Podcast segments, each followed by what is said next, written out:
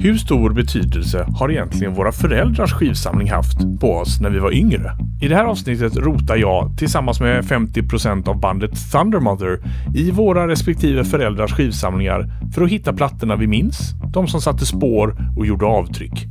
Jag heter Stefan Sundberg. Välkommen till Skivsnack.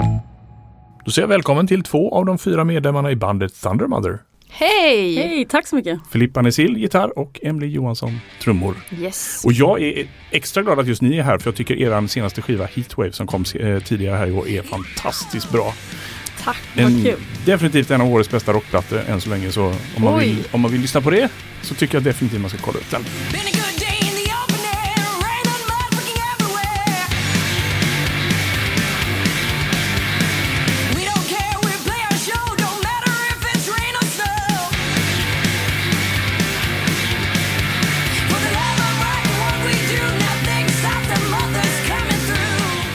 Mm, En liten smakprov där från Thunder Mother och eh, nya plattan Heatwave. Men idag ska vi inte prata om er musik Nej, utan ni är ju här i form av musikälskare och skiv Nördar. Ja, nördar.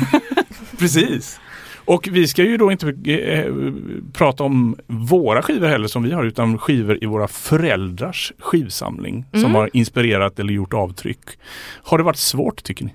Vad säger du Filippa? Så, ja, för de lyssnar på väldigt olik musik än vad jag lyssnar på. Så att eh, det var jag, med svår, svårt hjärta jag fick välja bort mycket funkplattor. för jag ska ju ta någonting som jag blivit inspirerad av. För det funkar inte då, det funkar inte nu. Nej, Nej, exakt. okej. Du Emily. Men det, alltså, det har varit en härlig liten nostalgitripp måste jag säga. För att eh, mina föräldrar hade eh, visst tagit upp sina gamla LP-skivor på vinden så jag fick börja med att klättra upp där och klättra in och det, alltså den lådan var typ längst in mot väggen så jag fick göra lite ninja eh, moves där för att komma fram. Men sen var det skitkul för att de skivorna var ju framme när jag var liten liksom så att det väckte väldigt mycket minnen. Så det Mm. var jättekul. Men visst är det lite ledsamt när ens föräldrar stoppar upp alla sina skivor på vinden? Ja det tyckte jag faktiskt. Jag, kla, jag klagade på min farsa för han, ha- vinylspelaren var paj, men han har framme skivorna. Ja, men Det är bra. Jag tog hem dem istället. Men jag tror mina föräldrar kommer ha, de blir, alltså det bara lös i deras ögon när de fick se sina gamla skivor igen. Så jag tänkte att ja, men nu kanske de Ja, plockar här. fram dem igen. Mm.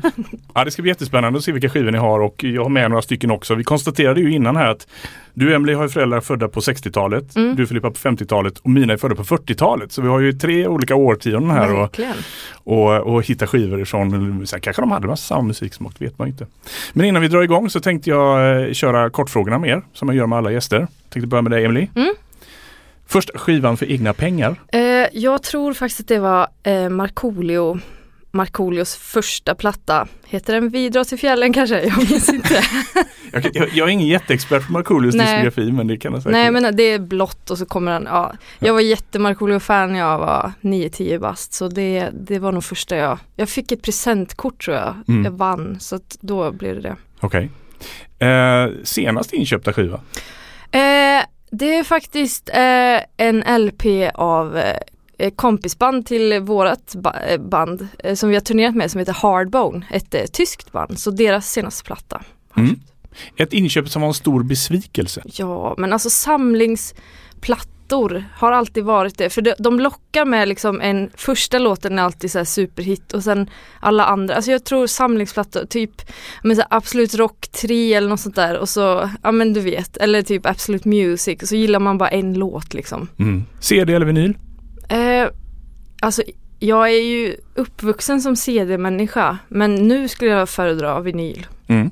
Och sista frågan då. Det artist, eller den artist eller det band som du har mest skivor med? Iron Maiden Mm. har hela kollektionen där, vad säger man? Ja. Det är mitt stora husgudsband. Härligt. Filippa, då tar vi dig. Ja, Första skivan för egna pengar. Första CD-skivan var Rage Against the Machine, self-titled. Mm. Men jag hade skiva. kassettband innan det. Mm. Eh, senast inköpta skiva? Det var The Darkness nya skiva som är väldigt flummig, Queen-inspirerad. Ett inköp som var en stor besvikelse. Ja, det var nog eh, i, i gymnasiet när jag köpte den här Blur-plattan med Song 2. Det var den enda bra låten på skivan. Du trodde hela skivan skulle liksom rocka i samma anda? Ja, Ja. det tror jag. Eh, CD eller vinyl? Vinyl. Och den artist eller det band du har mest skivor med? Eh, det är lika mellan Ozzy Osbourne och eh, Rage Against the Machine. Mhm. För jag har inte alla Ozzys skivor. Känner ni er eh, redo att kasta oss över ämnet här nu då? Ja, Ja! Vill du börja jag, ska- jag börja? Mm. Eh, Vad hittade du då på vinden? ja men jag hittar jättemycket skoj. Ja. Eh, mycket 80-tals eh, då. Eftersom, ja det, ja, det var väl mycket 80-talsband där som, det var väl då mamma och pappa köpte mycket skivor. Eh, men jag hittade en eh, Count Basie-platta Mm. som heter The Best of Basie. Mm, tjusigt omslag. Den är ju inte en 80-talsplatta då i och för sig som jag så inledde så fint med här. Eh, men jag börjar i alla fall kronologiskt. ja men det är bra. Nej men det, det är nog, det är pappas, alltså han är ju gammal jazzsaxofonist och eh, det, som, det som slog mig när jag, när jag fick syn på den här skivan igen var just det att så här, eh, jag tror det att pappa har lyssnat mycket på så här instrumentell swing jazz liksom. Eh, det gör typ att jag gillar det nu. Eller, för jag har alltid liksom eh, kopplat det med något bra. När man ser pappa liksom digga loss till det så har det liksom. Och jag gillar väldigt mycket instrumental musik idag. Så att jag vet inte, kommer det kanske från gamle Count Mm. Basie? Jag vet inte. Mm. Eh, men också härligt att man har fått växa upp med, med så mycket, men med just och den genren också på något vis. För det, den är skön tycker jag. Mm. Lyssnar du mycket på jazz idag? Då? Ja men lite, lite grann och speciellt, jag pluggade ju på Musikhögskolan eh, för några år sedan och då, då blev det ju mycket jazz. Då blev det ju verkligen jazztrummor för hela slanten typ. eh, så då, då fick jag faktiskt upp eh, intresset lite igen. Mm. Sådär. Men Mm. det är gött, jag tycker om det. Hör man jazz i Thunder Mothers musik? Nej det skulle jag, då skulle Filippa sparka mig tror jag. Nej jag skojar. Va? Ja men vi, det är säkert lite jazz utan att vi vet om det. Alltså jazz är ju ändå grund. Samba har du kört någon gång? Men. Ja, nej men jag tänker så här, jazzen liksom är ju liksom, det var ju den första musiken som faktiskt eh, gjorde trumsetet till vad det är idag. Alltså så här, tog de här militärtrummorna, eh, marschgrejerna. För förr i tiden var det ju bara en person på varje trumma liksom. Men när jazz, i och med jazzen så blev det ju liksom mer populärt att liksom ställa ihop sakerna och att det var då en person som spelade. Så att alltså all respekt för jazz liksom. Mm. och alla, all grundteknik kommer ju från jazzen liksom. Mm. I trumspel och sådär. Nu blev jag väldigt Men lyssna, trumnördigt här. lyssnar han på fusion också? Då, alltså? Nej, utan mer klassisk liksom Ah, swing klassisk jazz. swing. Ah, nice. Eh, så. Mm.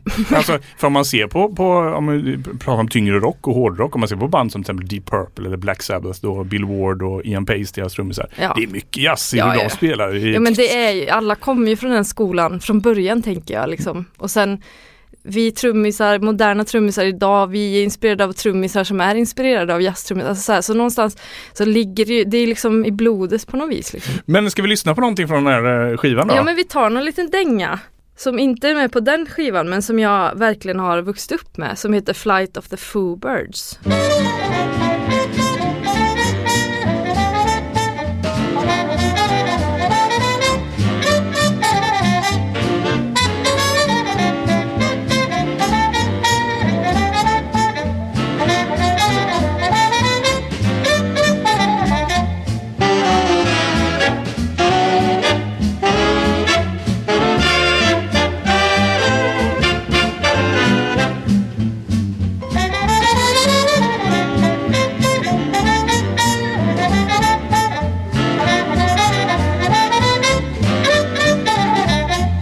Flight of the Foo Birds med Count Basie. Val av Oh, ja. dig Emily. Mm. Lite otippat också då. Vi pratade din, dina föräldrar är ju yngst av våra, eh, Ja. våra respektive föräldrar här Mm. och, och, och slår till med en sån här gammal dänga. Ja eller hur? Ja, ja, men det var bra. Det var bra. Mm. Är man jazznörd så är man. Filippa, you're up. Men eh, mina föräldrar var ju, ville verkligen utbilda mig inom eh, samhället och politik och det var väldigt tidigt jag fick in eh, pappas Clash-skivor i mitt liv. Så jag har faktiskt med mig eh, tre vinyler här. Mm. Då har jag med mig London Calling såklart. Och så har jag med mig eh, Combat Rock. Och faktiskt en limited edition. Mont- Live at Monte Marsan 77. Mm. Som, eh, det är min egna platta. eh, jag fick eh, massa skivor när jag fyllde 14. Eh, 400 stycken av pappas polare. Så det var början till min vinylsamling. Det är ju en fantastisk start på, på en vinylsamling. Få 400 Plattor, ja. liksom. Ja, sen har jag bara byggt vidare på den. Ja. Det är så skönt att stänga av telefonen och bara lyssna på vinyl tycker jag hemma. Men, men när du var liten så lyssnade din pappa då mycket på The Clash. Han lyssnar mycket på Clash, eh, speciellt eh, Combat Rock-skivan. Mm. Så min första låt eh, skulle jag säga som har inspirerat mig i, bara i samhället och våga säga vad man tycker är eh, Rock the Cash Bar.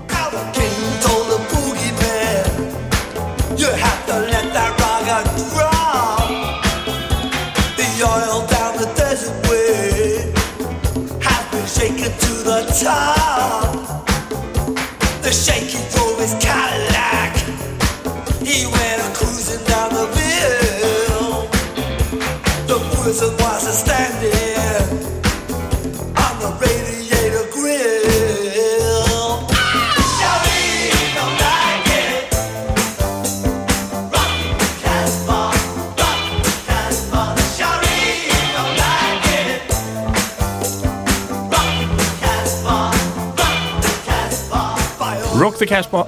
Casbah, Casbah, vad kommer fram till? Casbah, va? Casbah. Ja. Med The Clash. Ja, och det ledde ju in mycket på liksom, eh, politiska band som senare blev Rage Against the Machine, då, min första platta Mm. som jag köpte.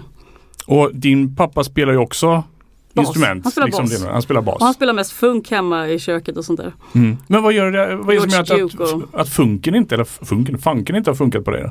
Funkat, jaha, jag var Göteborgs rolig utan att tänka mig för. Nej, men alltså, funk är ju supernice liksom men det är inte så mycket gitarr i funk alltså. Ja, jag vill ju lira riff och sånt. men jag får verkligen barndomsvibbar när jag hör liksom George Duke eller Mm. allt möjligt. Nisse Landgren Trio, you name it liksom. Ja. Fusion och jag, jag tycker om det liksom. Men Mm. det var inget som gjorde att jag ville starta Thunder Mother. Liksom. Det var inget funkband i början liksom. Jag försökte, jag var väldigt vilsen eh, vilken musikstil jag gillar och sånt där. Så jag upptäckte inte ACDC för jag var vuxen, 24 bast eller något sånt där. Mm. Så att eh, Det kanske tror- var precis Jag hade- perfekt att du skulle upptäcka dem då. Ja, jag hade ett band som hette Funktionärerna och sånt där. Jag försökte verkligen spela funk och så här, men De heter namn. Funktionärerna. Ja, vi På Funktionärerna. riktigt. Ja. Och de mobbar mig för Göteborgs humor. ja. jag försökte. ja, respekt. Jag ville ha punkband istället när jag var tonåring. Men jag tänker din pappa, om han är född på 50-talet, då var han ju perfekt i åldern när punken kom. Var han Ja. liksom en tvättäkta punkare? Han var inte eh, tvättäkta punkare men basist liksom. Han har ju all, alla möjliga plattor. Han gillar liksom Electric Boys och sånt där också. Ja. Och Linus Skinner och grejer. Men eh, den här skivan verkligen inpräntar mig. Det här är viktigt, det här är viktigt. Carl måste kunna London Calling, alla låtar och jag bara, men det är disco på den. Liksom. Då gillar jag Combat Rock mest av hans plattor. Mm. Med Clash. Då, då tänkte jag plocka en skiva. Ja, Eh, från min mamma och jag har nästan fått all min musikintresse från min mamma för pappa var fullständigt ointresserad. Han köpte inga skivor. Han hade två artister han tyckte om. Det var Chicago och Thomas Ledin. Ja. Men min mamma köpte ju väldigt, väldigt mycket skivor. Jag bodde några år i USA med mina föräldrar och då köpte hon extremt mycket skivor. Eh, och då bland annat en, en eh, artist som heter Linda Ronstadt. Som eh, Nice. var väl lite, vad ska man säga, lite singer-songwriter eh, men lite rockigare än de här vanliga singer-songwriter-tjejerna. Jaha, aldrig hört. Ehm, och den här nu ska, alltså jag har ett litet problem med mina föräldrars eller mammas skivsamling för när jag var liten så tyckte jag den var skitlökig. Såklart. Hon ser ju badass ut på vinyl. Ja, Ja, hon ser riktigt badass ut. omslag. Och, och så många av hennes skivor och många av de skivorna som jag minns från barndomen som jag då tyckte så här, "Åh, det är bara skitlöjligt.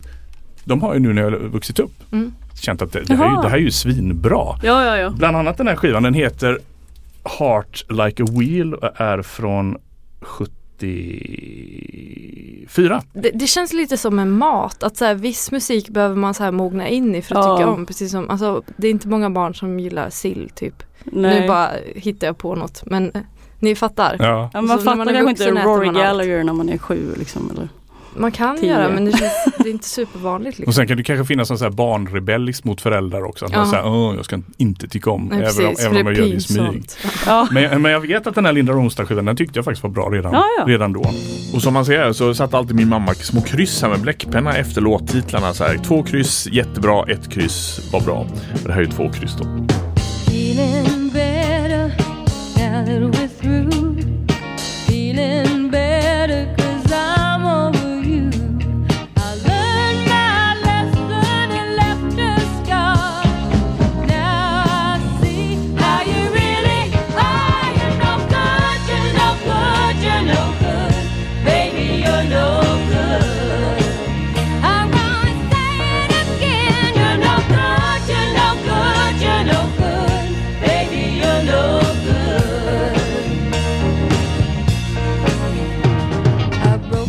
You're Good med Linda Ronstadt.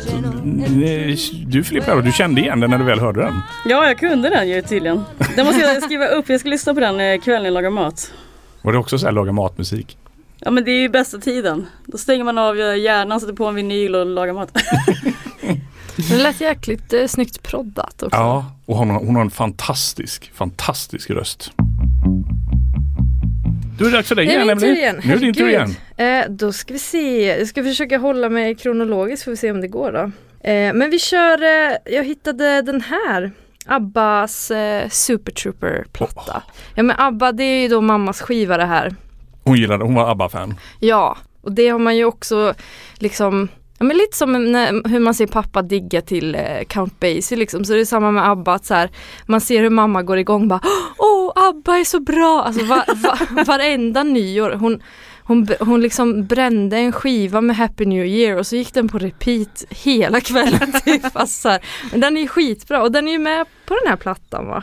Så den kanske vi ska ta från den här, ja. Men den Gött. är ju bra alltså. Det är en skitbra låt tycker jag faktiskt. Alltså Mm. jag, jag gillar ABBA som fan. Och jag Och, tycker, och det, gjorde, du- du, det gjorde du då också liksom? Ja, Ja. Men, och då, fast då var det väl mer, ja, samma sak där egentligen. Eller det är det jag känner att jag har minne av att, så här, att man påverkades positivt för att man såg hur, hur glad mamma blev liksom. Ja. Ehm, att, ja, men det är det första flummiga lilla barnminnet jag kan liksom connecta till. Men, men eh, nu älskar jag ABBA eh, och jag, jag älskar Ghost också och jag vet att de är lite influerade av ABBA och jag hör det i musiken och det gör bara att jag gillar ännu mer. Alltså jag tycker det är ball Mm. som fan. Mm. Så, så i ena rummet stod pappa och jassade loss och i andra rummet stod mamma och, och dansade till ABBA liksom? Ja, Det är så det är.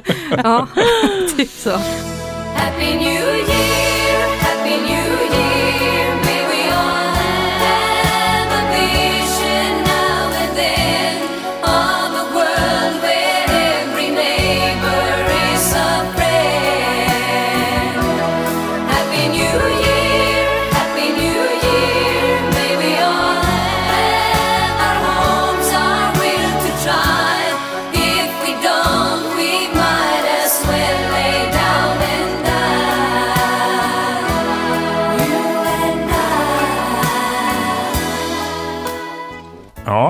Happy New Year med ABBA från plattan Super Trooper som var en av plattorna du grävde fram på vinden nämligen Mm. i föräldrarnas samling. Jajamän. Ma- en av mammas favoriter. Ja. Och det är det det här avsnittet handlar om. Eh, skivor i våra föräldrars skivsamling som har inspirerat eller som man har starka minnen till. Filippa, vad har du härnäst? Ja men det är med, min farsa är kock och morsan jobbar på Försäkringskassan och målar tavlor och det var mycket att sitta i kökssoffan när de lagar mat och, och lyssna på musiken de spelade. Och då har jag ju sjukt starkt minne av eh, mammas besatthet av eh, Commitments eh, skiv, skivan. Bra alltså. Ah, alltså soundtracket till... Commitments-filmen. Ja. Ja. Och eh, den gick ju nonstop och farsan lirade såklart Mustang Sally i sitt band, du vet han hade basband eller så. och eh, mamma älskade sångaren Andrew Strong otroligt mycket så hon började till och med eh, på, liksom, kolla vad han hade släppt för sk- skivor och så hon köpte ju hans soloskivor hem och sånt. han som sjunger i Commitment soundtrack. Var inte han svinung? Jo, Då. han var 16-17 år Alltså han ser ju ut att vara typ 40 år Han gammal. som, och hon tyckte han hade sån fantastisk röst. Mm, det hade han ju. Det Eller har kanske. Ja. Jag, vet, jag vet inte riktigt vad han gör idag. Men... Nej. Hon lyssnade ju jättemycket på, på det och Trial Tenderness och massa hits på den men eh, jag tar nog och väljer Midnight Hour för då får jag sjuka barndomsminnen. Den gick jag varje dag. Och det inspirerade även, ehm, eh, de snackar ju om tjejerna som kör, eller de körar i filmen så gör de sina snygga dansmoves i takt, liksom tjejerna, körtjejerna. Så jag hoppade in i farsans coverband när de hade gig. Och jag var ju bara typ t- 12 eller 13 bara för att de ville ha några brudar som stod så och sjöng kör. Så jag och min bästis fick jag klä oss i likadana kläder och köra de movesen när vi körde liksom commitments-låtar i hans band när de hade gig. Men det är ingenting att ta med till Thunder Mothers uh, live-gig. Vi har ju försökt öva in lite så här synkroniserade rörelser Ja, sig. sen när man har adrenalin live och sånt så bara tappar vi det på något vis. Det, det var ju farsans restaurang som ställde upp där i företagsrocken. Och de vann! Och då sa juryn att eh, det var så coolt med de här körtjejerna som dansade till. Jaha. För det var jag och min kompis. nice, bra move där av dem. Ja.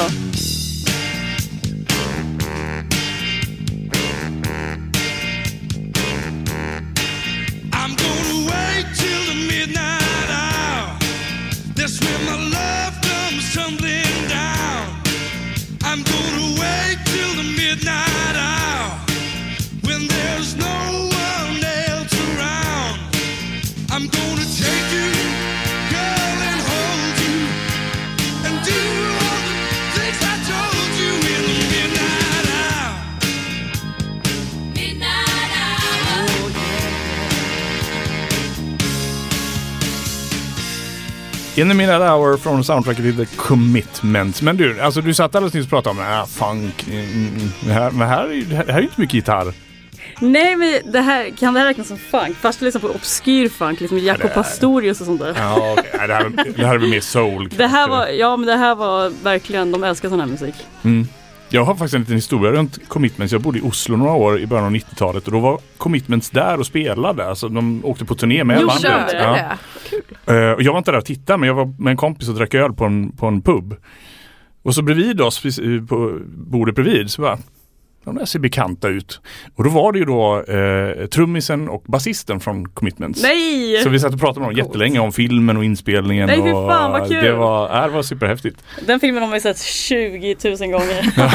alltså, Den är ju fantastiskt bra. här, alltså. varje fredag ska vi kolla på Commitment.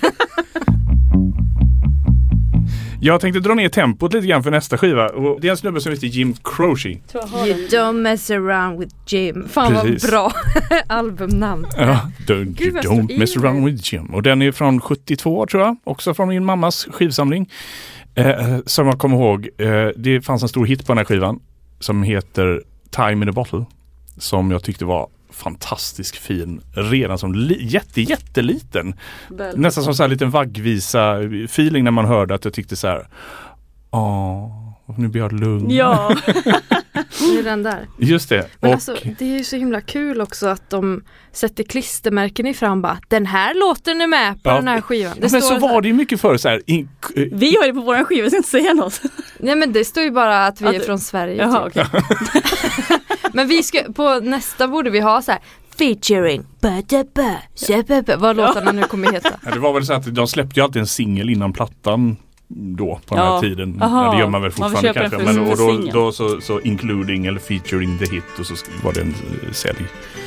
Kul, det är coolt. Men jag tänkte faktiskt eh, spela upp Time in a Bottle för jag tycker fortfarande den är sagolikt bra. If I could save time in a bottle, the first thing that I'd like to do is to save every day till eternity passes away, just to spend them with you. If I could make days last forever.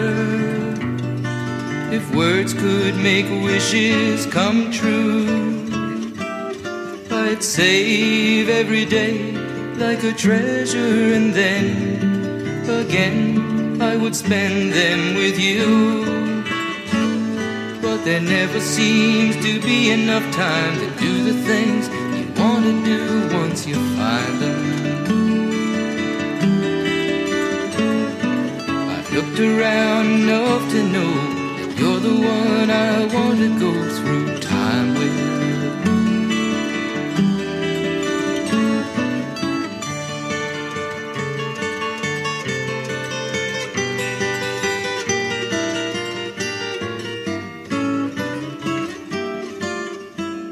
Time in a Bottle med Jim Croce som är en av kanske de mest spelade låtarna hemma när jag var liten faktiskt. Och som jag tyckte väldigt mycket om då och som jag tycker väldigt mycket om nu. Det är lite roligt för min mamma var en sån som stoppade upp alla skivor på, på vinden också. Så det var bara häromåret som sa du får ta det du vill ha på vinden. Åh! Och jag bara, Yeah! Mina. Så det var, då, då, då tog jag bland annat med då den här Don't Mess Around With Jim. Med Jim Croce. Emily? Nice. Ja, vi kör eh, Sweet. Eh, en av pappas skivor. Give us a wink heter den. Och Mm. den här minns jag så himla särskilt för att ja, men jag älskade ju ibland att sitta och bläddra i skivorna och kolla på omslag. Det var ju spännande liksom. Eh, och den här då har liksom en eh, en kartong, eh, vad ska jag förklara det? Det är ett fodral i. Så när man, det, det är liksom två ögon på framsidan och för ena ögat är det utklippt. Så när man drar upp själva skivfodralet så, så byter ögat från att vara stängt till att vara öppet. Alltså som sådana här pop-up böcker som med barn. Och den här tyckte jag var så himla rolig att titta på så jag satt väldigt mycket och lekte med den. Och den är ju rätt trasig eh, i bak. Jag vet inte om det är mitt fel faktiskt. Den ser väl Men- använd ut alltså. Ja, verkligen. Och det var en sån skiva som pappa verkligen sken upp när han såg vad jag tagit ner. Bara, "Åh, den här liksom. Mm. Ehm, och ja men det kan jag verkligen också känna barn, för det är väldigt så här glad rock rock. Och jag, alltså så här, det kan jag verkligen eh, Och uppskatta. stämmorna och... Ja, ja, ja, det, men just att så här, första rockkontakten man fick som liten var så här gla, glatt liksom. Och det är kanske är därför man idag förknippar rock med glädje. Jag vet inte, Ja. alltså, man vet ju inte vad som sätter spår liksom. Nej, men det måste jag säga också när du ändå är inne på omslag. För Ja. det var ju mycket roligare på 70-talet. Eller med hur? Ja, men folk-. Folk var så kreativa liksom och Ja, hitta på saker. nej Liksom. men och vissa var så här, det var, var som nästan små leksaker just. Ja, Så himla kul. Ja, det är ballt. Fysiska grejer är bäst. Mm. Det var bättre förr.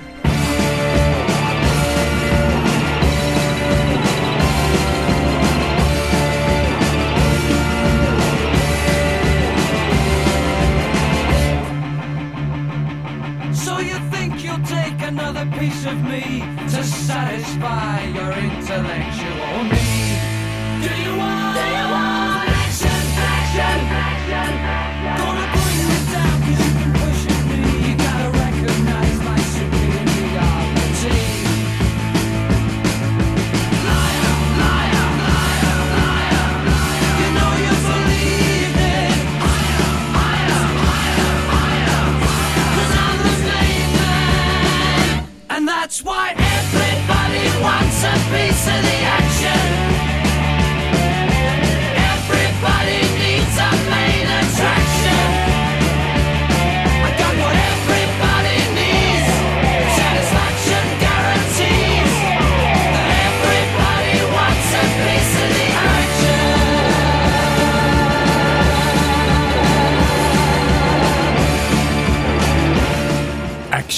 med Sweet. De har hittat den här perfekta kombinationen av tufft och glatt. Ja, men visst är det. Ja, det finns ju det väldigt, nice. väldigt mycket popkänsla över det här. Mm. I, i, det, I det tunga och det hårda. Mm.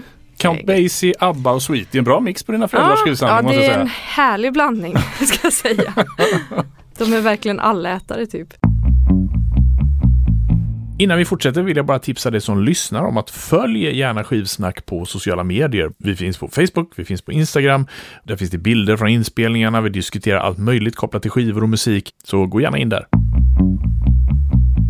Filippa, vad har, vad har vi härnäst hos dig? Nu har jag lite svårt att välja här.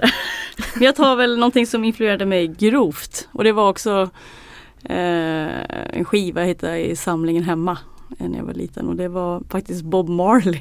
Var det också pappas? Eh, ja, det var farsans. Mm. Och det var bara den eh, Gold-skivan, Mm. Greatest Hits.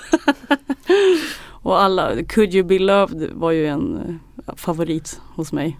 Mm. Men sen så blev jag ju Uber Bob Marley-fan och skaffade dreadlocks eh, när jag var 14 som jag inte klippte av mig förrän jag var 21 år. Så jag hade dreadlocks ner till mm, under midjan liksom. Okej, så, du, så du var liksom en riktig reggae... Ja, det var typ den identiteten jag hade då.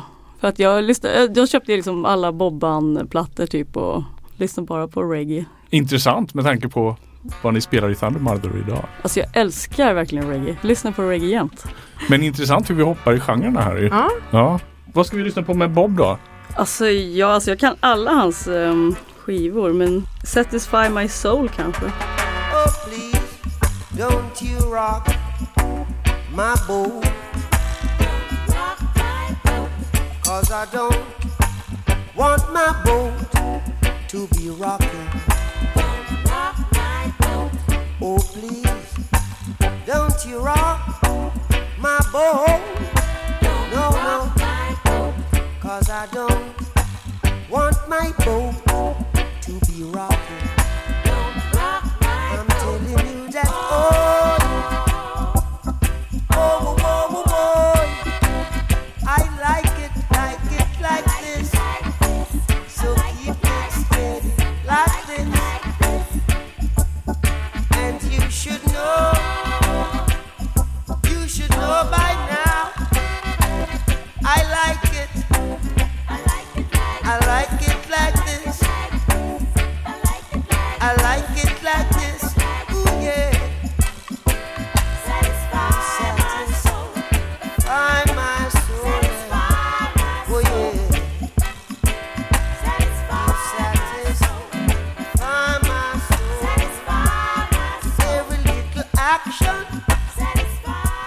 Satisfy My Soul. Ja det är sjuka barndomsminnen. Lyssna på det Bob hela min ungdom. Ja, Men hur var det när ni var små? Hade ni fri tillgång till föräldrarnas skivsamling och fick använda stereon och så? Ja, jag fick använda vinylspelaren liksom om jag var försiktig.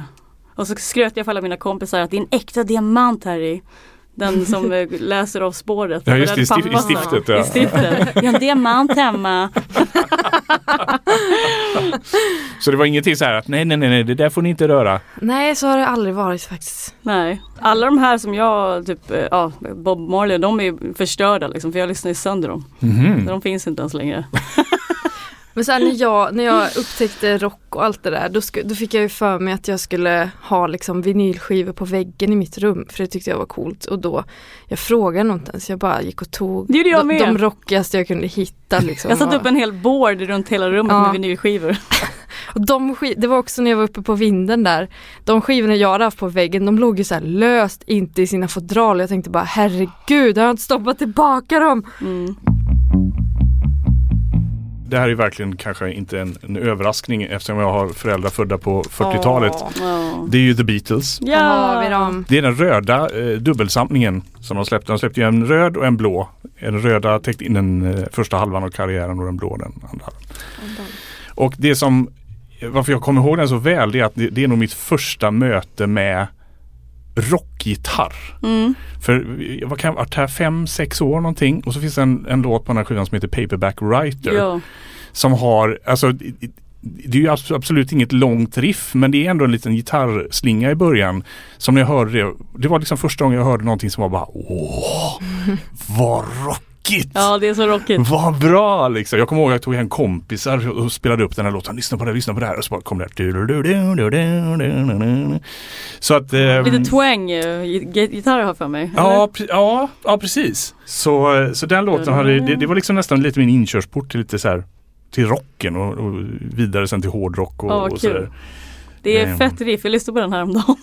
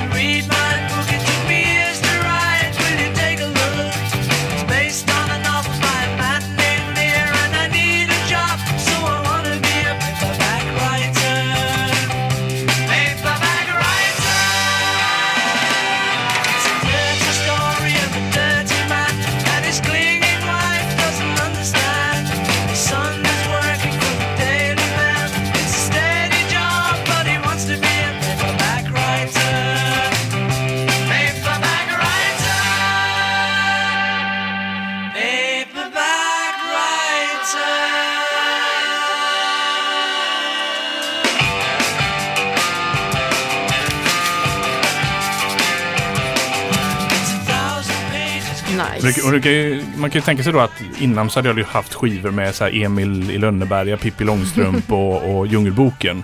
Och så hör jag det här. Liksom. Det var Ja. ju, så det var ju det i kombination med att jag hade en granne som spelade Kiss för mig. Som jag pratade om i ett tidigare avsnitt.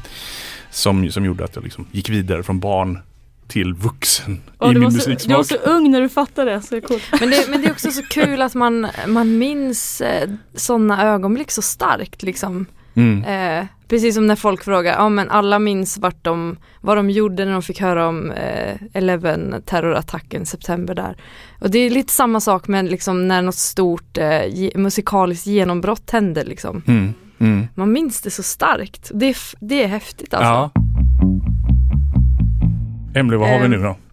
Eh, Nu har du hoppat så mycket i genrerna. Ska du hoppa igen nu eller? nej men nu kommer Toto. Jo, Nu kommer den. Alltså ja, också mycket pappa, pappas skiva. Eh, här har vi också ett sånt här klistermärke, Includes Rosanna och Africa. Eh, men det, det jag är jätteuppvuxen med Toto och sen fick jag liksom en åter eh, liksom släng av det när jag gick, gymna- jag gick musikgymnasie. Då var jag gitarrist faktiskt. Mhm. Eh, Men då spelar man ju jättemycket Toto. Det känns som det är klassiskt eh, musikgymnasie musik att spela liksom. Mm. Men jag tycker verkligen om Toto. Jag tycker de är skitbra. Och Steve Lukather är en av mina favoritgitarrister. Jag tycker att han spelar melodiskt och snyggt och smakfullt liksom i sina solon. Så det har, eh, det är verkligen en- ett band som har stannat kvar hos mig. Vi är Mm. onekligen bra musiker. Det är de Det är verkligen. därför du är så bra musiker. Kanske. Ja men det är väl där musiknörderi, den riktiga musiknörderi-sidan har vuxit ur fram tror jag. Och just när man hörde det här Rosanna-kompet och någon visa för en hur man gör med spökslagen och allt. Det var alltså jag trodde inte det var sant att man kan, kunde spela så liksom. Så det var en ganska stor milstolpe som trummis att så här, men jag vet, alltså Rosanna-kompet på trummor är ju typ som Stairway to Heaven på gitarr, alltså så här, nej alla är så trötta på det liksom. Men det var ändå så här en skön milstolpe att så här, ja men nu kan jag Rosanna-kompet liksom.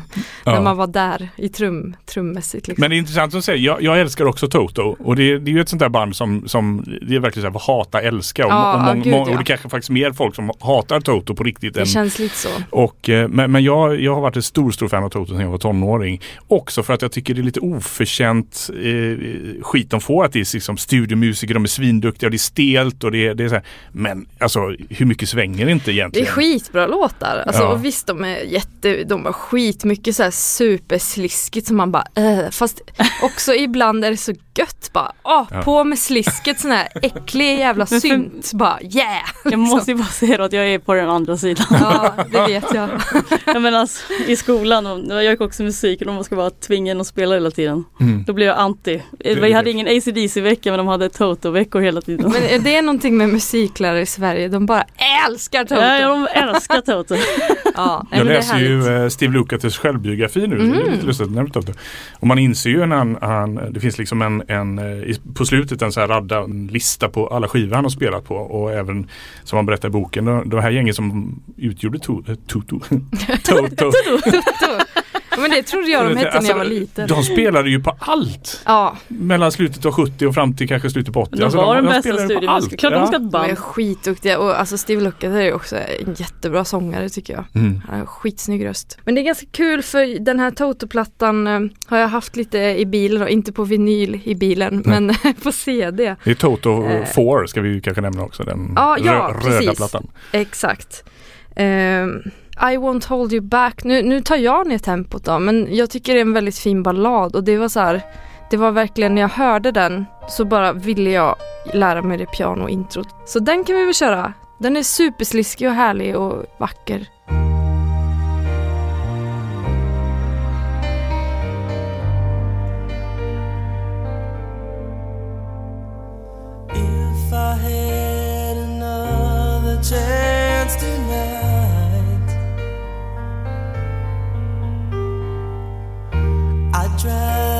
Tell you that the things we had were right.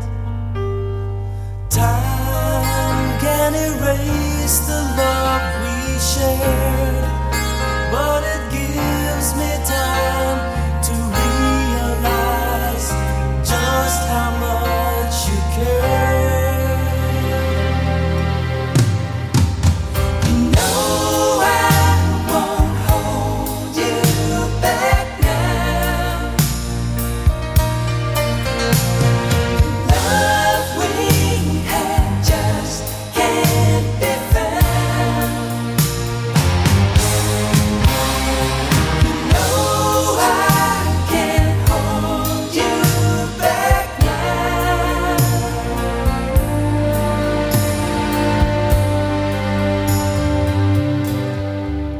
här är ju bra. Ja, det är bra skit alltså. Jag är ledsen Filippa men Ja, du, du är kör. faktiskt i, i, i Underläge. out, outnumbered här. Är outnumbered. Men det är en subjektiv podd, alla får tycka vad de vill. Eller hur? Och du får faktiskt Verkligen. äran att välja sista skivan för, för det här avsnittet. Och jag hade ju skitsvårt med det för att farsan snackade mycket om bästa riffet, bästa trumsolot och då var det ju Whole Lotta Love liksom.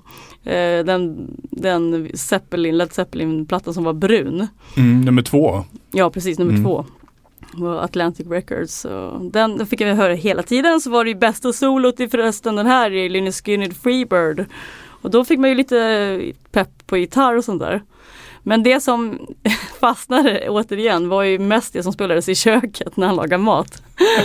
Det är väldigt mycket koppling musik och mat här på dig. Jo, Ja. men det är då man kopplar av och sätter Ja. på musik liksom. Ehm, och njuter. Och då var det Cre- Creedence Clearwater Revival för hela slanten hemma. Mhm. Eh, John Fogerty. Ehm, och de har ju så sjukt många evergreens. Och eh, farsa drog faktiskt till Olympen i Lund och kolla, kolla, kolla på, på dem. Eh, John Fogerty på 70-talet. Mhm. Så det har jag hängt med mig hela livet och även liksom det här bra låtskapandet och bra sångröst, svänget och gitarrsolorna. Och um, ja, det har fastnat mycket hos mig att det ska liksom hänga ihop. Också det här lite southern rock. De har ju lite sån feeling. Jag Mm. älskar ju det. Och så jag vill ju gärna få in sånt i allt som jag kan. och i hemlighet bara sitta hemma och spela Telecaster, inte Gibson Explorer. Liksom. och bara njuter av det här soundet. Och jag har med mig den här skivan bara. Eh, Platinum-skivan. Ja just det, Platinum, en, en jättebra samlingsplatta.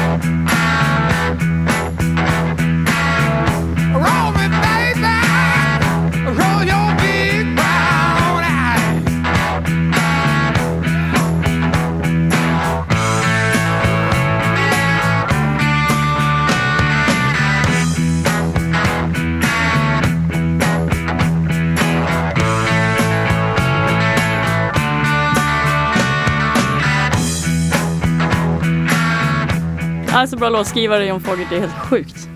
Ja, det är han faktiskt. Ja, det, fy det, fan. det, ibland kan man bli så, hur kan man spotta ur sig så många bra låtar, en och samma person? Det är Men så, så- det är så många evergreens, alla filmer, allting liksom. Men man Forrest kan- Gump och Men man kan också bli så avundsjuk på just så här, typ artister liksom för 40 år sedan. Då hade det inte skrivits lika mycket melodier så de hade lite mer fritt fram liksom. Det tycker jag är fuskigt.